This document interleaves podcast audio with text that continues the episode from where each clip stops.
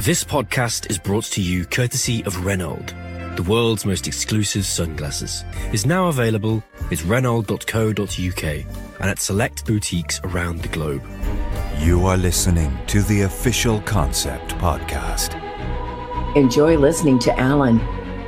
Today, we're interviewing Keith L. Williams. Welcome, how are you? Good. How are you? Having a beautiful day so far, and uh, it's just going to only get better right now. So, good times coming. Right. I'm ready. Yeah. Keith, what inspired you to venture into the acting world at such a young age? Can you describe the challenges that you have faced and how you overcame them? um, the thing that inspired me to venture into the acting world at such a young age is um definitely my older brother. He started before me, and I'm just following his footsteps. We flew to LA like a very long time ago when I was younger, and up until the age of six is when I actually started acting. And um, I would say the challenges that I faced and how I overcome them. Um, the writer strike was definitely a very big challenge for me, especially with the like sitting and waiting. And um, I think I definitely did take advantage of that by launching my hair care line, Slyck by Keith. So, when you were six years old and starting in the acting industry, what was that first experience like?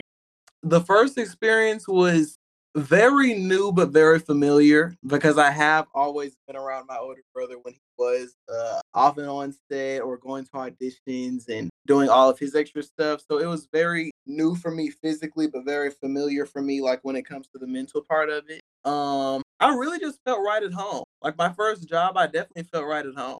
Really? What, what age were you when you first went on set with your brother?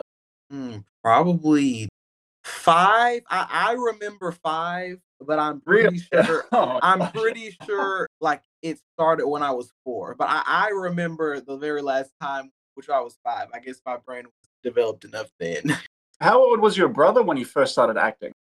Probably we're five years apart. Uh, eight, nine, around there. Whoa, that would have been crazy to see your older brother start acting. in that, yeah, wow. So, do you remember when the camera was first on you and you said the first lines? What went through your? Do you remember what went through your mind? Did you feel any pressure, or did you just feel like that? Ah, this is my embrace. I felt a lot of pressure. Just like the camera overall, an entire camera like being right in my face. It gave me a lot of anxiety. But um luckily, like I said, I had already seen it done before and like been around that. So I knew to just like make myself as comfortable as possible and basically just think like, what would he, my older brother, what would he do in this moment? Or how does he do this? Things like that.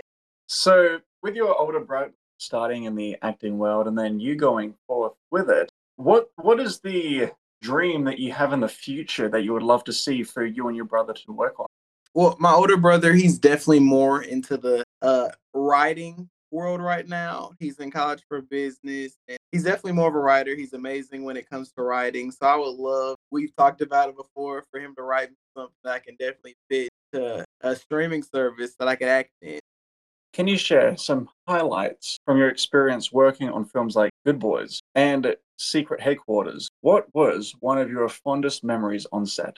My fondest memories of working on Good Boys and the Secret Headquarters would have to be the first time all of the kids are in one scene together. Because usually you don't really get that. It does take a while, especially when a whole bunch of kids are working together. They like to get as many shots away from each other as possible because, like, you know, we're kids. But that first just initial meeting of each character on the big screen and just everyone's like vibes bouncing off of each other and we're able to play off of each other's words. I feel like those are my fondest memories when it comes to working on um, Secret Headquarters and Good Boys.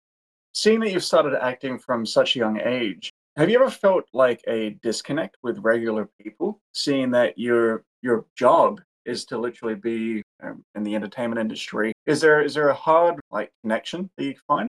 Yeah, I have felt a disconnect when it comes to like being around regular people. I remember I used to go to public school not too long ago, and that was just very odd for me because I was more so I was already looked at as the new kid, and then I was also being looked at oh the new kid that's famous, and then like a lot of people, a lot of the kids at school were fans of me, and then you know the jealousy comes in, so like it's definitely been a very Mhm. big disconnect from me and public school kids. But I fixed that problem. I've transferred to a private school, so it's Ah, hard to over there. like when you were um you were acting as a child and in education what was the process of your acting career because you know would you have to spend the same hours in school and then after hours go to you know act or was it on weekends like what was the main premise Well, when it comes to being like a child actor, I literally was just telling somebody this. Um, balancing school and acting is very hard, especially if you Mm. want to give both both um aspects of your life like your all. But um, when it comes to like on like acting while during school, like not during the summer, it's like I would get there, they make sure I do enough hours of school or whatever, and I guess just so I could work the uh, matched amount of time. But that's never really worked for me because I'm a very hands-on learner. So like if, if I'm gonna learn, like I really need to be like sitting down and paying attention and like repetition.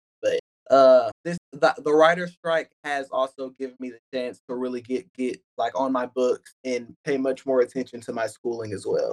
so last year when these strikes were happening did you feel with the you know with the off time that you that first initiated what was that experience like Like when the writer strike first started. Yeah, like in the first couple of weeks, because you know nobody was able to work in the industry, and there was a lot of pressure going on. How did you find it? It was very let me put a good word for this. I can say it was very quiet for me. Mm. like when it came to the entire not acting and not hearing anything about any auditions, like no movement in the acting industry at all. It was really quiet. And I think like there's there's the bad, which is oh my god, like I'm an actor. Of course, my passion is work. Like I love working, I love getting auditions, I love traveling, I love all that. And then the good that I took that I tried to take from the experience to like think more positively is I came out with Slyck by Keith. I got to focus on things that I was more passionate about, like Slyck by Keith. Um, I actually got to start playing football, varsity football. Um, and I really just got to focus on my hobbies more and my school, of course, like I mentioned. not so long ago. What level of fitness are you at? What level of fitness? Yeah. Well, I work out a lot, which is crazy because like I used to hate working out. I make Yeah. sure I work out um Friday, Saturday, and Sunday, and then I do powerlifting three days a week when it comes to school. Um, just really getting ready for football season. And then track season's about to start, so I'm about to be um throwing and doing discus for track. So I'm very involved when it comes to activities. It helps me get my mind off of everything else. yeah, for sure. Um, like right now, uh, so my goal for this year, because last year I did like a um a uh, like uh, like power build, um, you know, uh, strength based workout, and this one here, because I've atta- I have attained all of my muscle mass, I'm leaning out, and so right now I'm doing about three hour workouts. Um, and yeah, man, it's it's really fun. Like, oh, so um, you're I'm- on like a cut. yeah, yeah, yeah. Oh, yeah. that's So- cool. I'm doing like um so I'm having like one day off a week uh just for rest. But Mhm. usually my routine is um so in the morning I start with one hour workout and that's for a particular muscle grouping. So if it can be, you know, shoulders or chest, I just focus on that. Mm-hmm. And then another hour is spent on abs.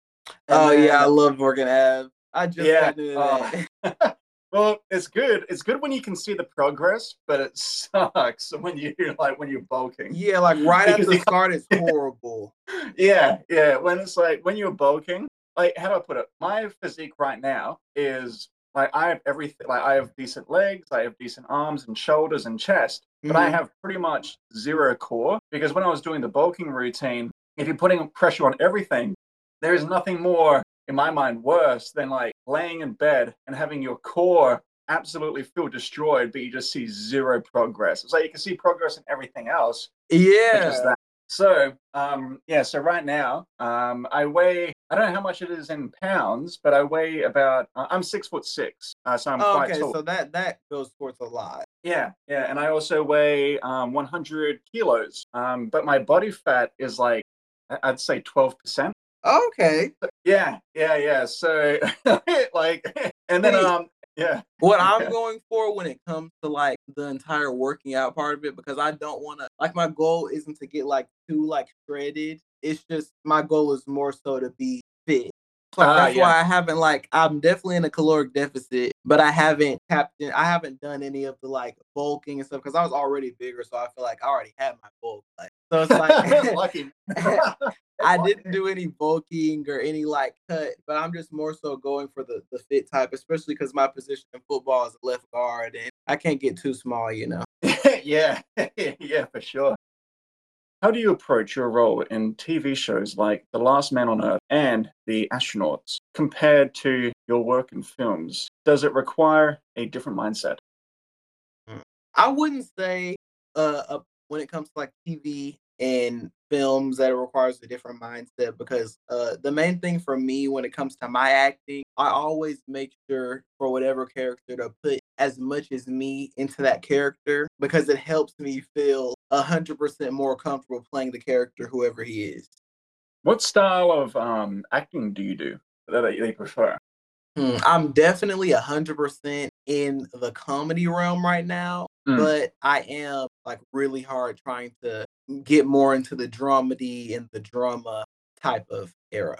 So when you're on set with a comedy, like what is that like? Because if there's a joke made, you know, it will be quite like different. Because if when you're if you're on stage doing a comedy special, it'd be very different than being on set because everything's already prepared. How do Mhm. you how do you become the persona of that? to, to be honest, when it comes to like doing comedy, most of my comedy comes in the moment, especially depending on like who I am working with or who's in that scene with me. We're usually able to have to base our comedic timing off of each other 100% better than, like you said, if it were to be live film. Mm, mm. As a young black actor in Hollywood, how do you navigate the industry's challenges and opportunities? Hmm. When it comes to the challenges in Hollywood these days, like I said about the writer slash actor strike, I really do try to find the positivity within the challenge to not get into that um entire negative realm. Mm, To like try to find my piece within that challenge because it, you know oh, challenges are easy to overcome, but you don't know how long they're going to be around. Like that, like the writer strike and actor strike. What prompted you to launch Slyck, your own line of organic hair care products at the age of 15? What sets it apart from the rest? what prompted me to launch Slyck was I had kind of went through a dye journey of my own. I dyed my hair. And me not really knowing how dye worked at the time, I kind of stripped it of its natural moisture and natural oils. My hair started breaking off. It was a entire disaster. Um, so then I started to find products of my own. And I just looked at the different ingredients and all these products that were so strong for definition and strength and moisture. And I used the tools that I had and the access to the people that I had. And I was like, you know what? Why don't I start a brand of my own? Um, and what really sets it apart from the rest, I would say, is the selflessness that I put into it. Because I remember at the start of the very start of working on Slyck, I was definitely more so thinking about it as how is this going to work for my hair? If like pu- putting myself in other people's shoes and just thinking that I'm the same as everyone else, then I remembered everyone's hair is different. So I 100% did a, a lot of research and thinking about how my product can work for others and not just one hair type, if that makes sense. When I was um, younger, like 21 years old, I um, I used to have very long hair. Uh, Mhm. it would go past my shoulders, and it, my natural hair color is brown. And so, yeah, what I did was, that at the time, my girlfriend she dyed her hair blonde. Uh-huh. uh, and she was um, Japanese, so it's like really dark black hair and turning it blonde, which is you know quite the process. And then I was like, well, you know what, I want to do it too. So I did it, and it absolutely ruined my hair. And I don't like it. Uh, like I was, it was um, my hair color was pretty much, it was almost white. It wasn't even blonde. It like it Wow. lost all its pigment. And I was doing that for like a couple of years. And I don't know if there's any correlation to that because my family's um, genetics don't really have that great, um, you know, much of a great hairline to begin with. But I'm bold right now. Mm. Right, uh, so if you have any like um, health, if you're working on any um, regeneration, yes, I definitely have the hair growth serum. We need to send you that immediately. yeah, let me know because I need to try that for sure. Balancing an acting career with entrepreneurship is no small feat. How do you manage both aspects of your personal life? the way I go about balancing both aspects of my actor life and my entrepreneur life is when it comes to Slyck by Keith, I mean, my name is in the brand, Slyck by Keith. So when it comes to acting and doing press for acting, I feel like it's very easy to promote the brand through me because at the end of the day, I'm Keith. How did the ongoing SAG-AFTRA strike impact your decisions to launch Slyck, and how do you see it evolving in the industry's landscape? The actor strike impacted my decisions to launch Slyck um, with much drive, I would say. It gave me much more drive than I've ever had to put anything else out. I guess just to show how, like I said, quiet it was at the time and how nothing was going on. Nobody was doing anything. And there was no work coming in for me just to show that, like, kind of like I'm still here statement and I do more than just act. So it gave me much more drive to put out the product than ever. And I definitely do see Slyck being very, very, very successful in the future, in the near future. As a 100% Black owned business, what significance does Slyck hold in the beauty industry and what message do you hope to convey? The significance of Slyck holds in the beauty industry is, I guess, how Slyck emphasis is towards moisture, strength, and definition specifically. That's what our business is specifically about. That's what we promote. And um, what was the other question? So the question is, as a 100% Black owned business, what significance does Slyck hold in the beauty industry and what message do you hope to convey? Um, the message I hope to convey with Slyck by Keith is, I guess, how easy caring for Black hair can be and how accessible our products are, especially when it comes to being a young black male. I notice a lot of us are lazy when it comes to our hair, and that's simply because we don't know what to use and we also don't know how to use it. But when it comes to Slyck by Keith, it's a luxury but basic, very manageable hair care line that I feel like use for everyone. So I definitely want people to get from it that caring for your hair is easy and it shouldn't be hard. What advice are you given um, by other people who are already in the industry that could help you? Advice that I've been given, um, I was given advice not too long ago by a friend of mine, Glenn Herman. He had told me whatever your craft is, um, whatever you're working on, just your craft in general, make sure to study your craft and just always focus on your craft because at the end of the day, you can only get better, not worse. So, what are the next steps that you are working on with this beauty um, industry? Well, with Slyck by Keith, I do want to stick to the um, beauty, hygiene, that area. So um, after launching another round of some more hair care products, once I feel like I've gotten out everything that would be needed and is in high demand, I think I want to step over into skincare just a little bit. With that, Keith, I would like to say thank you very much for being a guest on the show. Thank you so much for having me.